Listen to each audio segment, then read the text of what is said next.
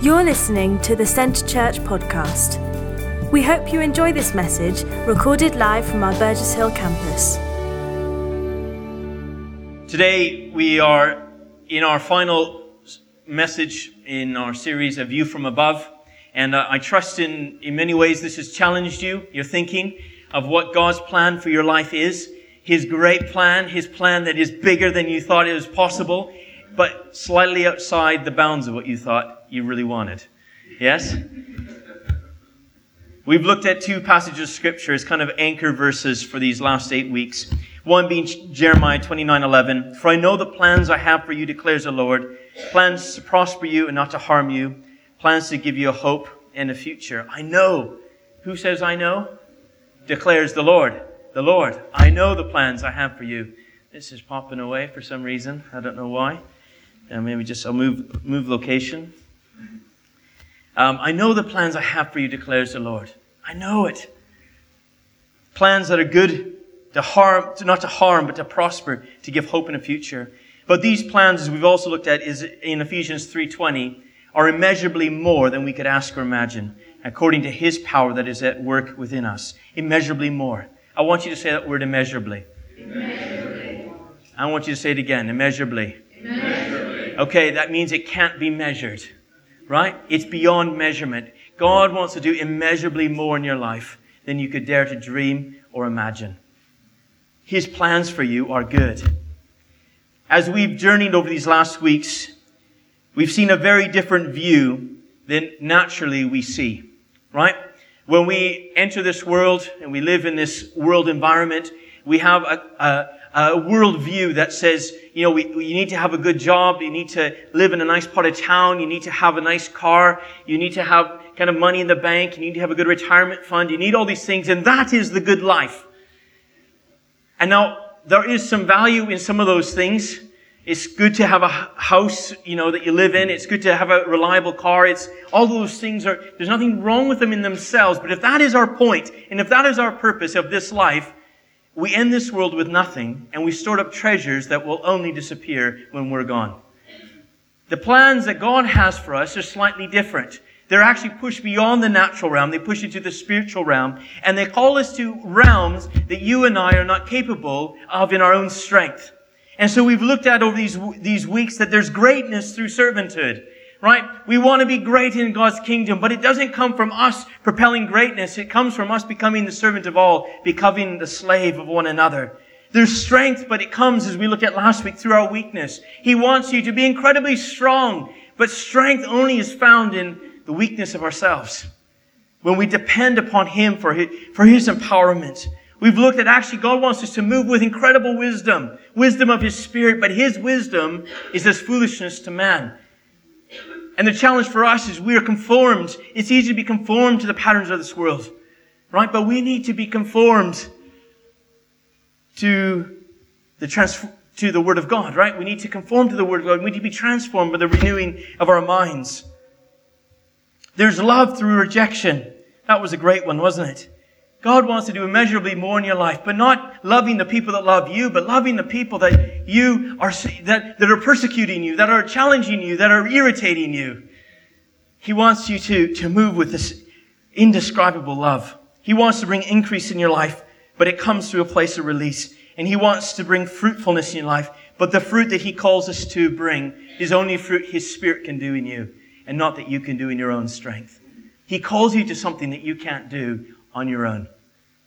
This is the whole view from above, beyond you. This morning we're going to look at this last, last one, although I'm sure we can see many more in scripture. But we're going to look at one in particular that's an interesting one. An interesting one. I'm going to read Matthew 25, sorry, 23 verses 1 to 12 just as an introduction, and then I'll unpackage where we're going with it. Then Jesus said to the crowds and to his disciples, The teachers of the law and the Pharisees sit in, the, uh, sit in Moses' seat. So you must obey them and do everything they tell you.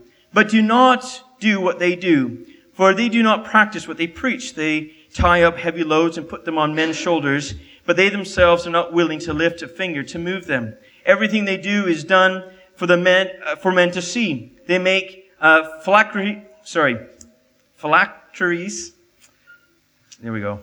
uh, wide, and their tassels, that's the little box of scripture, right? That was on their foreheads and on their, their hands. That, that's the phylacteries that they, they, they, they want them very visible, right?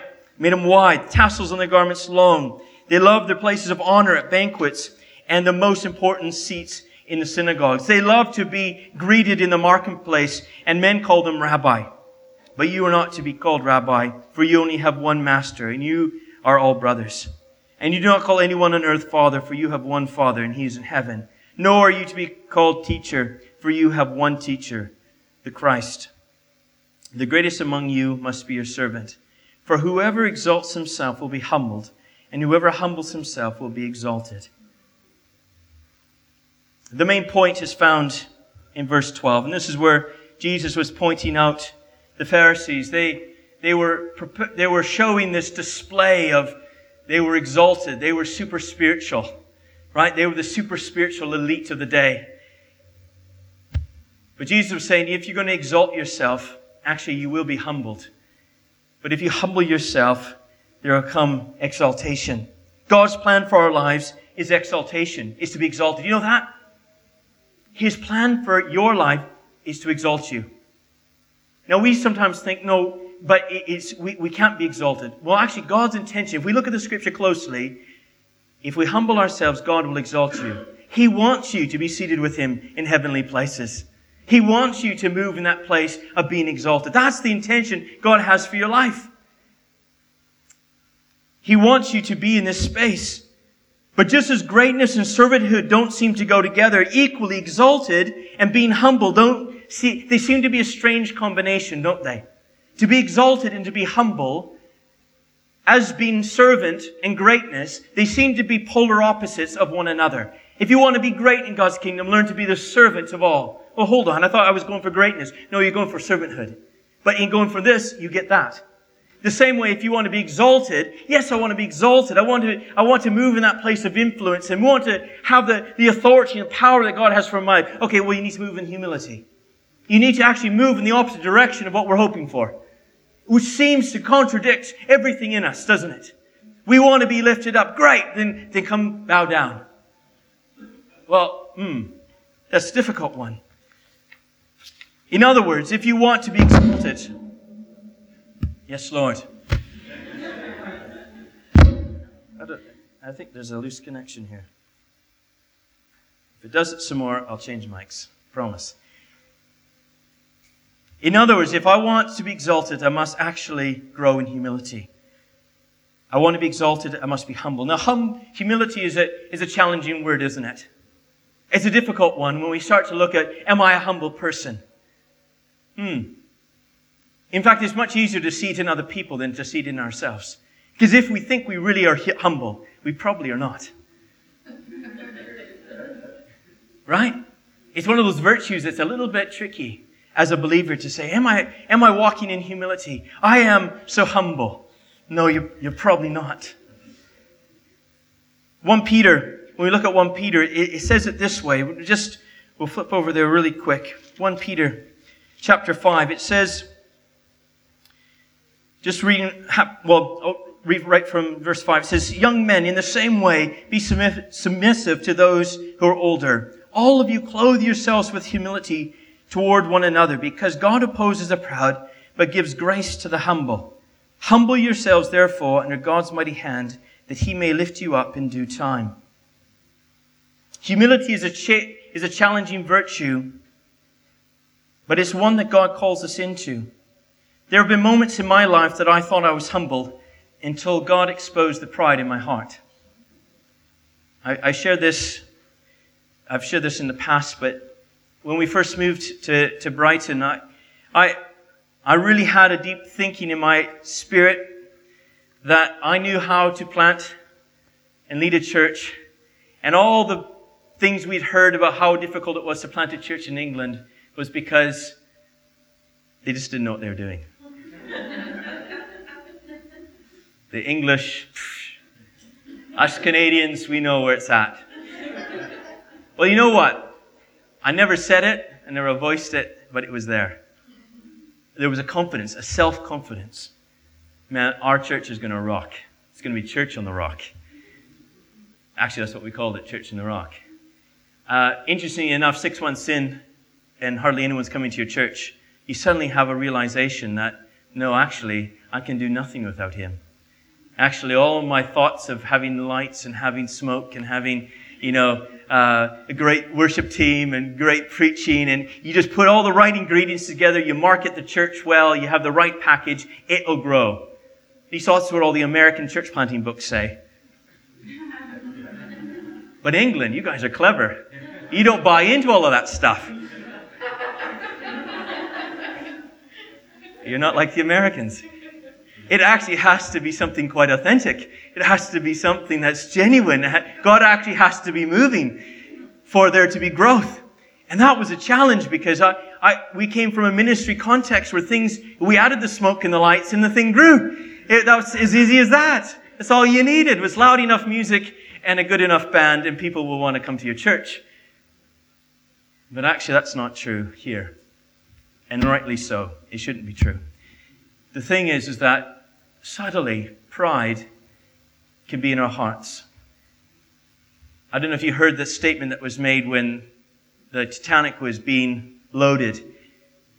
The statement said that even God himself couldn't sink this ship.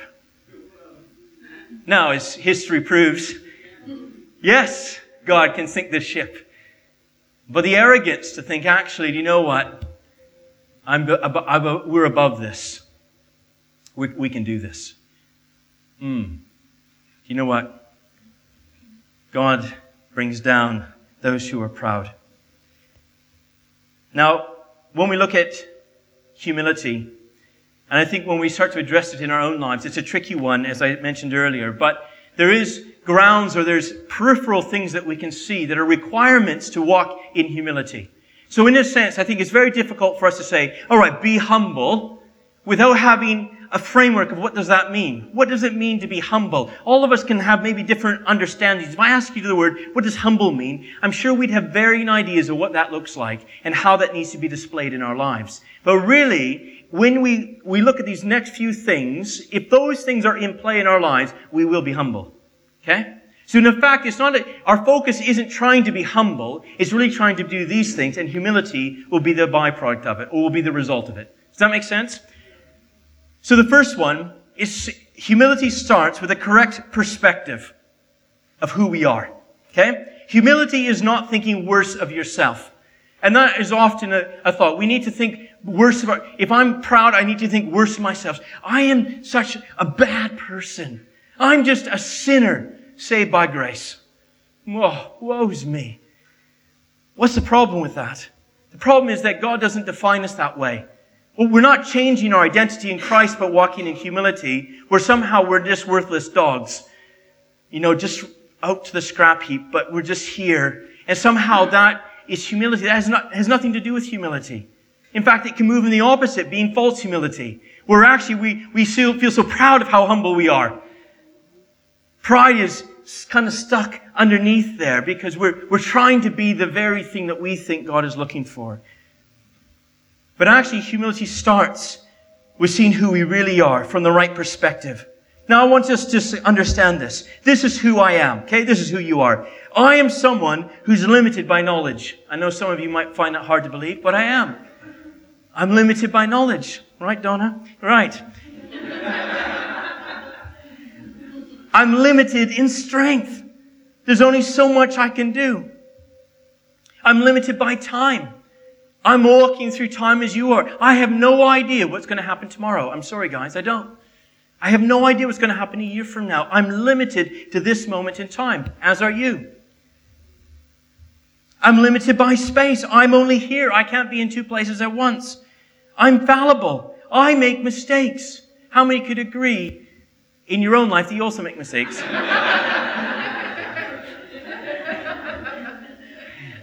Yes, I make mistakes. I don't always get it right. Can I tell you what? No person on this planet, not even the Pope himself, is infallible. Nobody is, is beyond making errors. We all make mistakes. I'm mortal. This body, this flesh of mine. I came into this world. I was born a number of years ago, and at some point, this, this body will see decay. Unless Christ comes back before then. But there's, there's, there's a lifespan in my flesh I've got. I came into this world with nothing. I'll leave this world with nothing. This is who I am. I'm limited. Okay, that's me and that's you, right? We would agree with that. But this is who God is. He is all powerful. He's all knowing. He's eternal. He's the beginning and the end. He created all things. He's everywhere present. He's the sustainer and giver of life.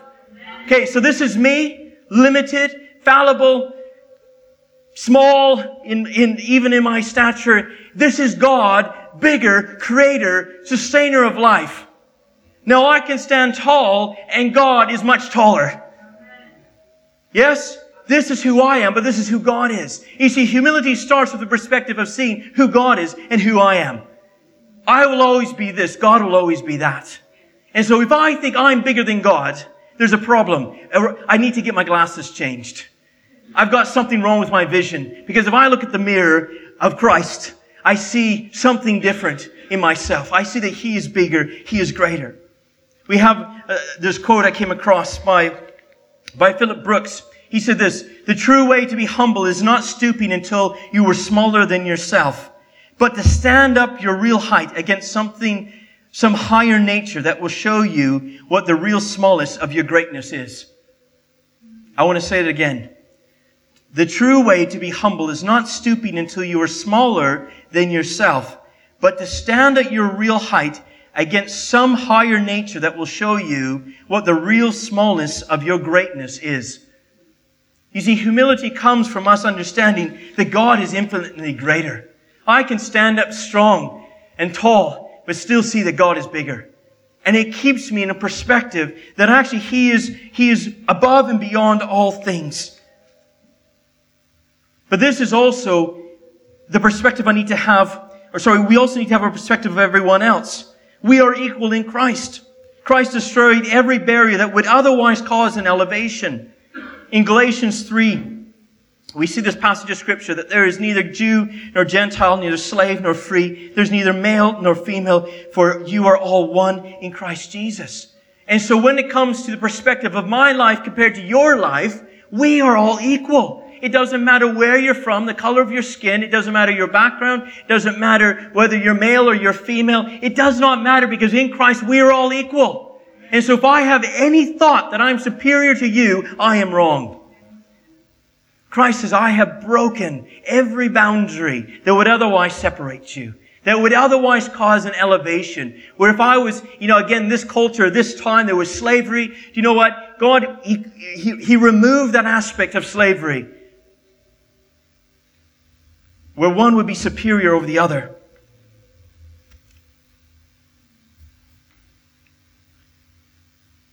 You see, humility starts when we properly see who we are, and it helps us move towards a place of humility. But secondly, so it starts with this perspective. I, I think it's difficult for me to walk in humility if I still think I'm bigger than God, or if I think I'm greater than the person beside me. It's very difficult. This is a hinging point. If we start with a point of saying, no, no, but God, you are bigger, okay, well, now we can move down the road of humility. Because we realize if God is bigger and He's all knowing, He's all powerful, then actually I can depend upon Him and it's not up to me, is it?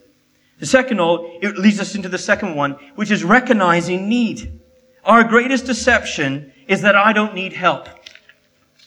I don't know if you've ever driven as a family or with someone, especially during the, before the era of sat navs, and uh, you get lost.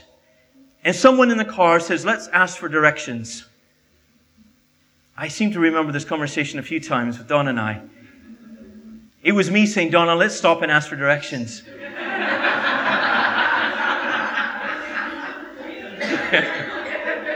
and Donna, being so proud, she said, No, Tyler, I believe in your ability to find our way.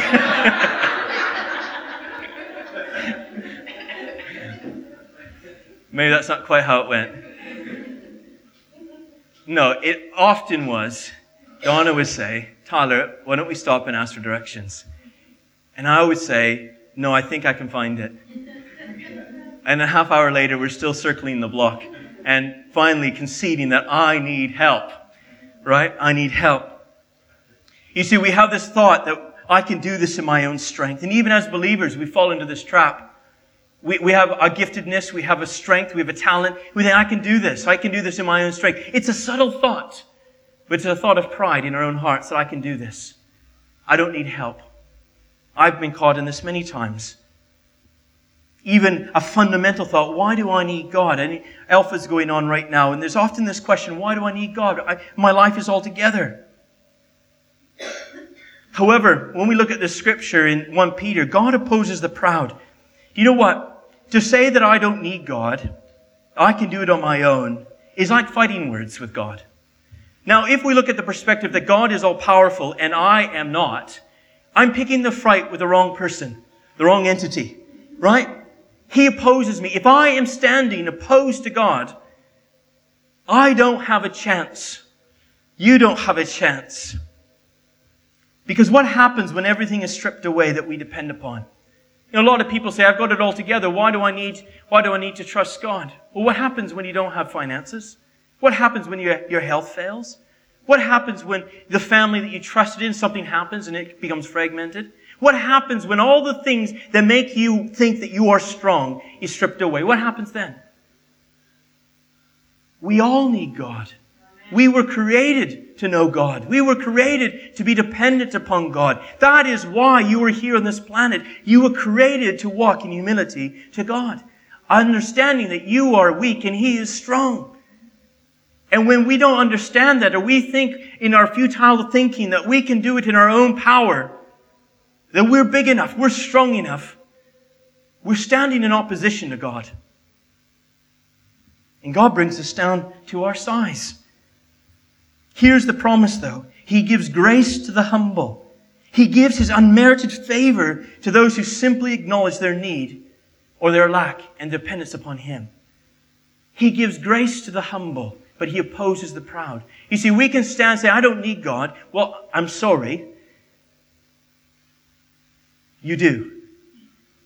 But if we come to the place of saying, I need God, then God says, Do you know what? I'm going to give you my favor. Hmm. What's the difference there? It's a change of attitude. It's a change of perspective saying, I need God versus I don't need Him. Right? There's this, there's this change of thought. This is where salvation begins. When we are at a place of saying, I don't need God, we can never come to a place of salvation. But at the point we say, my life is nothing without Jesus. I need, I need a Savior. That's where salvation begins. Right? I know some people who are so proud, even in their place of weakness, everything falling apart, they just will not bow their knee. And I just think it's foolishness. That is utter foolishness. People are on their deathbed resisting God. For what point? You can go to your grave fighting the very one he just says, but just bow your knee. Do you know at the end of time, do you know what the Bible says? Every knee will bow. Every knee will bow. If you don't bow your knee now, you will live your lifetime opposing the very God who created you, but one day your knee will bow. Do you know what? It's better to walk in His favor, be on His side, than to spend your whole life fighting Him or opposed to Him. Now, some of you say, "Oh, I'm not there. I'm, I, I'm a believer." Ah, yes. But sometimes we are still dependent on our own strength. You see, the third, the third area is choosing to submit. Now, Jesus, he, he demonstrates this in his own life. Again, all of this is not something that God is asking something of us that Jesus didn't demonstrate what it looks like. We see in Philippians 2, verses 5 to 9, sorry, 5 to 8 at this moment. Your attitude should be the same as that of Christ Jesus, who being very nature God did not consider equality with God something to be grasped but he made himself nothing, taking the very nature of a servant. Being made in human likeness and being found in the appearance of man, he humbled himself. Jesus humbled himself. I want us to grasp that thought process. This is Jesus. This is God. Humbled himself and became obedient to death, even death on the cross. Became obedient who is he obedient to? He was obedient to the Father. Remember the prayer before the crucifixion? Jesus says, Not my will, but your will be done. This was Jesus humbling himself before the Father. It was, it was him saying, you know, I'm submitting to the will of the Father. You know, again, for you and for, for I. We, when God says, I, I, I'm calling you to go left right now, but we said, you know what? I want to go right, and so I'm going to go right. We are basically saying in our attitudes and actions, we know best. Every time God speaks into our lives and challenges us with what He's calling us to submit to, but we choose to do our own way, it shows a pride in our heart saying, but I know best, God. I think I've got this one covered. Thanks for your input, though. Isn't this what Adam and Eve did? God said, I don't want you to touch this fruit. Serpent gave a bit of a lie. Hmm. God says this, but I think we know best on this. They do it anyways. Pride is at the very heart of it, wasn't it? It's subtle, and for all of us, it's very subtle. Pride seeks in very subtly. Can I just say that God is always right 100% of the time? If there is doubt in your mind with God is speaking to you, and you think, hmm, but I'm struggling with what God is speaking to me right now, can I just tell you He's right? Let's just stop the argument. Sometimes we fight God on issues, but He's just right. Why are we so stubborn to not agree? And just say, I'm going to submit to that. I might not like it. It goes against everything I would otherwise think, but I'm just going to say yes to you right now because that is your plan. We submit to God. Humility is also submitting to one another. Ephesians 5:21 says submit to one another out of reverence for Christ. You know, we can't live our Christian walk. One, we can say, well, I'll submit to God, but I don't like, I don't want to submit to people around me. Unfortunately, it doesn't work that way. We clothe ourselves with humility towards one another. And so how we respond in submission to God and, and in that place of humility to God, He also is looking for that in our relationships with one another. It can't be my way or the highway. We have to be in a position of, I'm submitting to you, you're submitting to me. No one is greater than one another. We choose to recognize the value of the people around us. We clothe ourselves with this humility. We, put it on. In Romans 12, 10, it says, Be devoted to one another in brotherly love. Honor one another above yourselves. It's just saying, you know, I look at the value of you, and even though my position might be different than your position, it doesn't speak, uh, I can still honor you. I can still submit to you. I can submit to one another. No one is above this. There's no place in the church that's above submitting to one another. Every role in the church is a place of humility. Needs to be. Now, it isn't always that way. And no one's immune. I'm not immune. Tomorrow I might be the most arrogant, proudful pastor you've ever had. I hope that never happens. But the reality is, no one is immune from this, this seed of thought thinking, I have achieved something. I'm greater than, than you. Actually, no. We, as we read in our life groups, we need to think of each other with this, this, this sober judgment. Actually, we've all been given the same, this measure of faith in Christ. And we mustn't think of ourselves more highly than we ought to. Because it's all because of what Jesus has done. Okay, I need to keep moving. This time is moving on. Lastly, is this. We need to await for God's exaltation. God desires to exalt you, but it must be done His way. The promise is God exalts the humble. We see this to be true in Philippians. And just going back to the finish this passage. So he humbled himself even at, and being obedient to death, even death on the cross. And then verse 9 says, Therefore God exalted him. Isn't that the same thing we read in Matthew? If we humble ourselves, we will be exalted. Jesus humbled himself, therefore was exalted. You know what? Jesus humbled himself more than any other person in history has ever humbled themselves. And he's been exalted to the highest place anyone's ever been exalted. Because here's, God has exalted him to the highest place. He gave him the name above every other name. That is, at the name of Jesus, every knee should bow in heaven and on earth and under the earth, and every tongue confess that Jesus Christ is Lord to the glory of God the Father. God's plan for your life is to exalt you. But what does that mean, really? What does it mean to be exalted?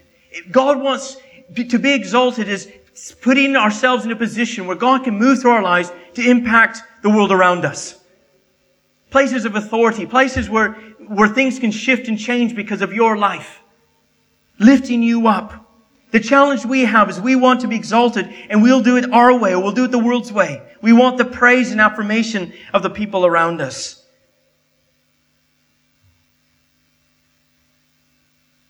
When God does the work, It comes when our character has been tempered through humility.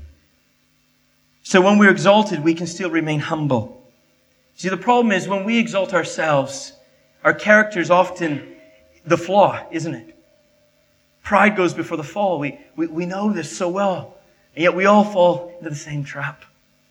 Yet when God exalts us, it comes at a point when our hearts are prepared for what He wants to do in our lives. And again, we look through Scripture, we see it over and over again. We see the likes of, of um, Joseph. He, he had this vision of what God wanted to do. He was going to be exalted, but God needed to temper his heart. So when he came to the position of authority, he could show the love and mercy he needed to. He wasn't ready when he was a teenager. He needed to be put in prison for a while. Sometimes there's a humbling process that we need to go through so that God can raise us up in due time. He can lift us up in due course. We look at someone like David, ran for his life. And yet God's purpose, he had anointed him to be king.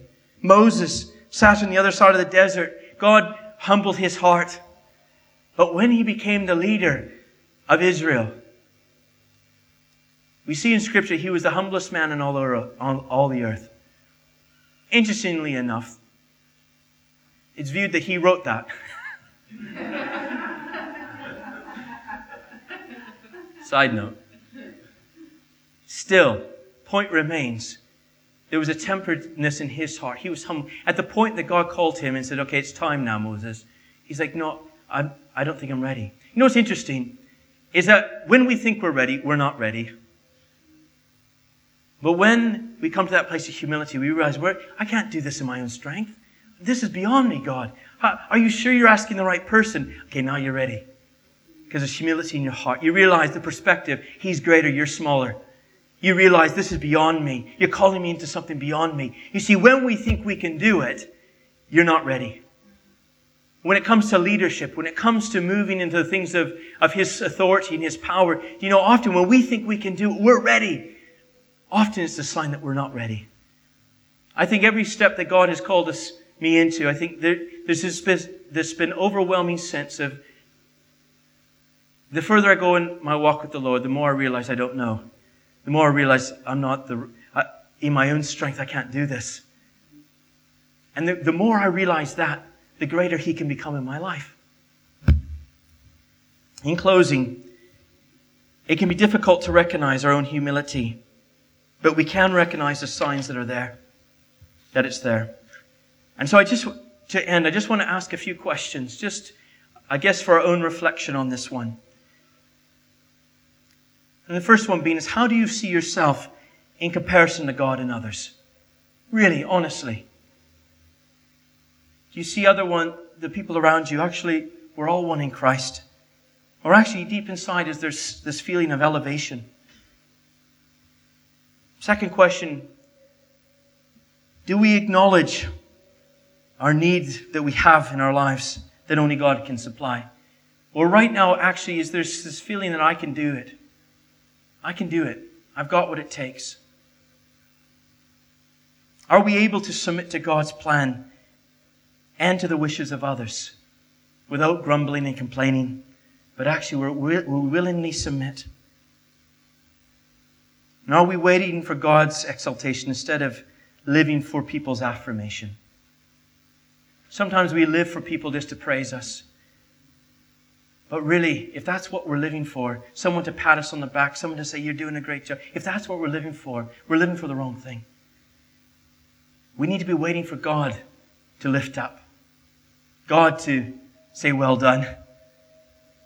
That keeps us in a place of humility. Again, we're, we're living and ministering for an audience of one. I hope in some ways God is, God is moving in your heart and challenging you. And I think it's one of those things that throughout history, this area of pride and humility, it hits every person at some point. Sometimes very subtle. But for us, even this morning, it's coming to that place of saying, God, if there's some areas where I've begun to elevate myself, then I would just bring that before you, Lord.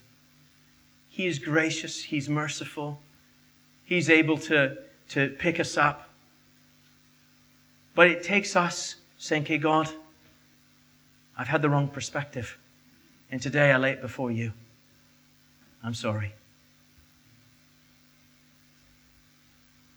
You know, it takes humility to admit that we're wrong. Some people will fight to the bitter end because they don't want to admit they're wrong. You know, it's okay to say that I was wrong. I made a mistake. Maybe you're doing something, even for the Lord, but you, you, you've done it kind of with a mindset that's maybe not quite right. You know, God just wants to bring us to that place of humility this morning. Why don't you stand with me, please? Thank you for listening to this week's podcast at Centre Church. One church passionately loving God and people in Burgess Hill and Brighton. To get the latest news or for any other information, check out our website at www.centrechurch.uk.